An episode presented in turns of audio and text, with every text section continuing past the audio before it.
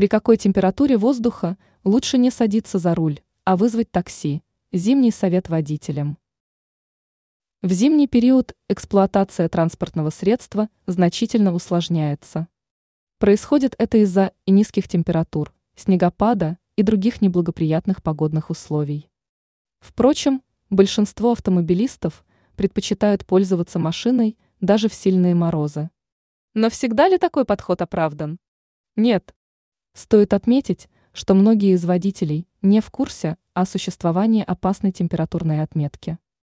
Есть температурный показатель, являющийся поводом на время отказаться от использования машины. При очень сильных морозах за руль лучше вообще не садиться, чтобы не навредить автомобилю. Опасная температурная отметка. Перед тем, как сесть за руль зимой, нужно посмотреть на термометр.